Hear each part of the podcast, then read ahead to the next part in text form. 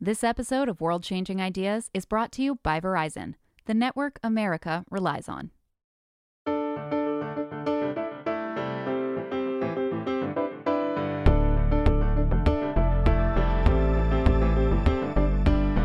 This is World Changing Ideas, and I'm Amelia Hempel. This season, we're bringing you stories from changemakers and innovators all around the world working to create a better future. So, if you're on the hunt for some solutions to the world's biggest problems, then you've come to the right place.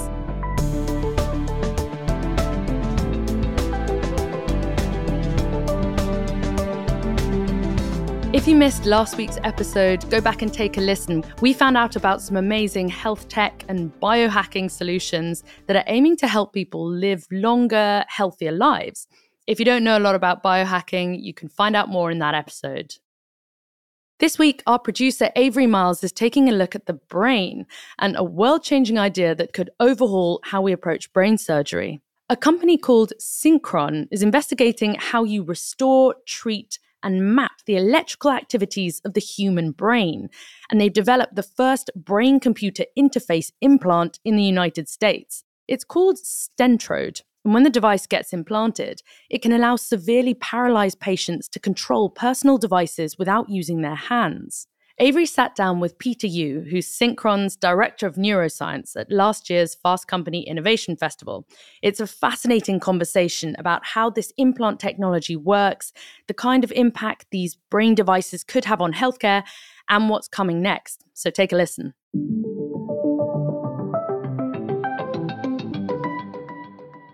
So, Synchron as a group, we're trying to commercialize an endovascular brain computer interface. So, what that means is we're introducing a brain recording device through the blood vessels. And the reason why we want to do that is so that paralyzed individuals can control digital devices just by thinking. And the reason why we go inside of the blood vessel is so that we don't have to perform a open brain surgery. Blood vessels creates these natural highways into the brain that we can access through the neck. Mm. So we can use conventional methods of stent delivery to bring our devices into the brain and record brain signals safely and in a more scalable manner. How does that then reach the broader global impact? You know, because we are all about world changing ideas. Yeah. So, where does that fit in? Where does Synchron fit in? Yeah, I mean, there are so many paralyzed individuals who currently don't have any other options of, you know, regaining their ability to interact with digital devices. So, you and I, when we think, um, the intent is in the brain, but it gets translated through our bodies and we can interact with the world.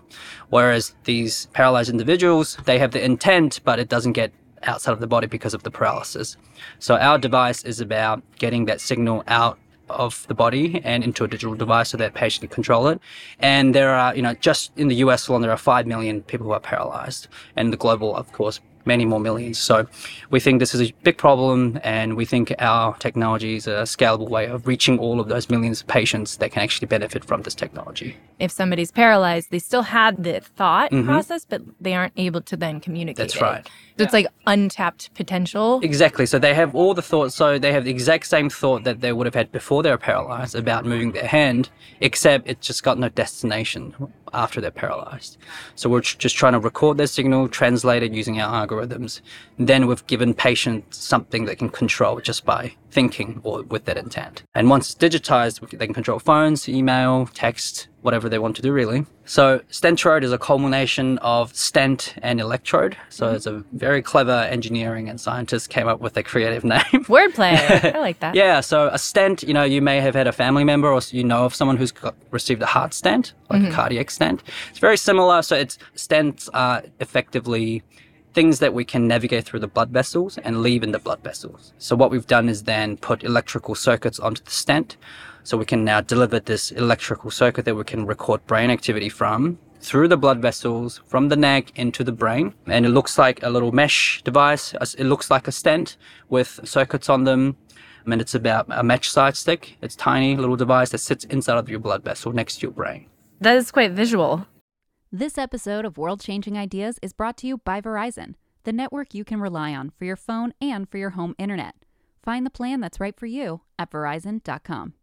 You mentioned digital devices. So, what can somebody do? Right. So we've published a paper earlier on um, in JNIS. Uh, it's about the early clinical trial results from Australian patients. So in that trial, they received our device, um, they were trained on how to use them, and ultimately they were able to text their caregivers, you know, email, um, do their banking, um, or order groceries or items online. It was about you know showing that they can get independence back in a meaningful manner in the context of their home, not in some research lab. All of this was done inside of their home. I mean, the technology really has caught up. So now, full disclosure, brain computer interface as a concept and as a technology has been for for decades. Mm-hmm. But the the traditional way is that we used to perform craniotomies, so open brain surgery, directly interface with the brain itself. So you actually touch the brain, you know, with the device. That way you get good signal, but of course there are health, you know, risks as well from the surgery. So our approach is about doing the same technology but in a safer and more scalable manner. And back in the day, we didn't have WhatsApp, we didn't have you know mobile phones or anything like that. But now it's really ingrained in society. So I think the time is really ripe in terms of both culture and technology and what we're doing as well. So it can actually be really useful. Yeah, it's kind of kismet. It's like Yeah, exactly. converging at a Yeah. at the perfect Yeah, time, perfect point. moment. How is that going to change the field of neuroscience? We're the first and currently the only commercial entity to implant permanent implants inside of the Right. brain uh, for the purposes of yielding brain computer interfaces. So this was a big moment. So previously, no other groups have been able to implant the devices permanently, but we're the first company to really try and commercialize this so that we can get it out to the millions of people who actually need it, right? So it's no longer in the research setting, no longer in lab settings. We're trying to really make a product and work with the regulatory bodies to get this out in a very safe and very effective manner. So that's the actually the main point of difference with our technology of conventional way of introducing brain recording devices into the brain. Your skull act as this filter that filters out lots of useful brain information. So brain activity is just electrical activity.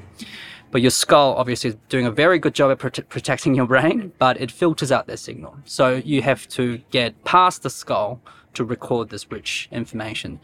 How we used to do it and how people still do it is by, you know, drilling a small hole or a big hole and just exposing the brain and implanting it that way.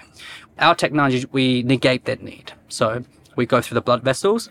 Um, so we don't have to perform any open brain surgery. So while there's a little bit of an intervention, we think it's a much less risky and also a lot more scalable uh, solution because there are at least, I think, about 2,000 physicians across the US who can actually perform that procedure of introducing stents into the brain and delivering these devices rather than, you know, neurosurgeons who have to have the skill to be able to perform an open brain surgery. So we got a bigger pool of physicians who can do the procedures. So, of, of course, that comes with less, less resources, getting it out to more people. So that's the aim. And Yeah. that's the point of difference, really. Right, it's an accessibility issue. Yeah, accessibility, cost, and um, inherent risk of the procedure and all of this stuff. So we've taken all that into consideration and we thought, how can we design a brain computer interface that's effective and also less dangerous? We did lots of, you know, research to make sure that this device was feasible and safe. It's really exciting time to be part of this field in general. I think people are more used to the idea of brain computer interfaces and it's almost becoming obvious now to the general public as an idea. So it's not sci-fi anymore. I mean, there's nothing sci-fi about it because you know it's happening right now. There are five people with our devices across the world, so I hope it's tangible and obvious to people.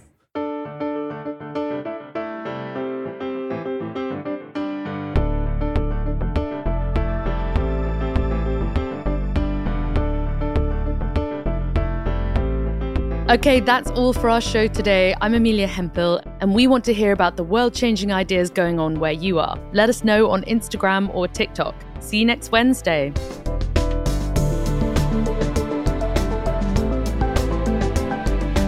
Our show is produced by Avery Miles, mixing and sound design by Nicholas Torres. Joshua Christensen is our supervising producer, editorial oversight from Deputy Editor Kate Davis, and Senior VP of Entertainment Scott Meebus.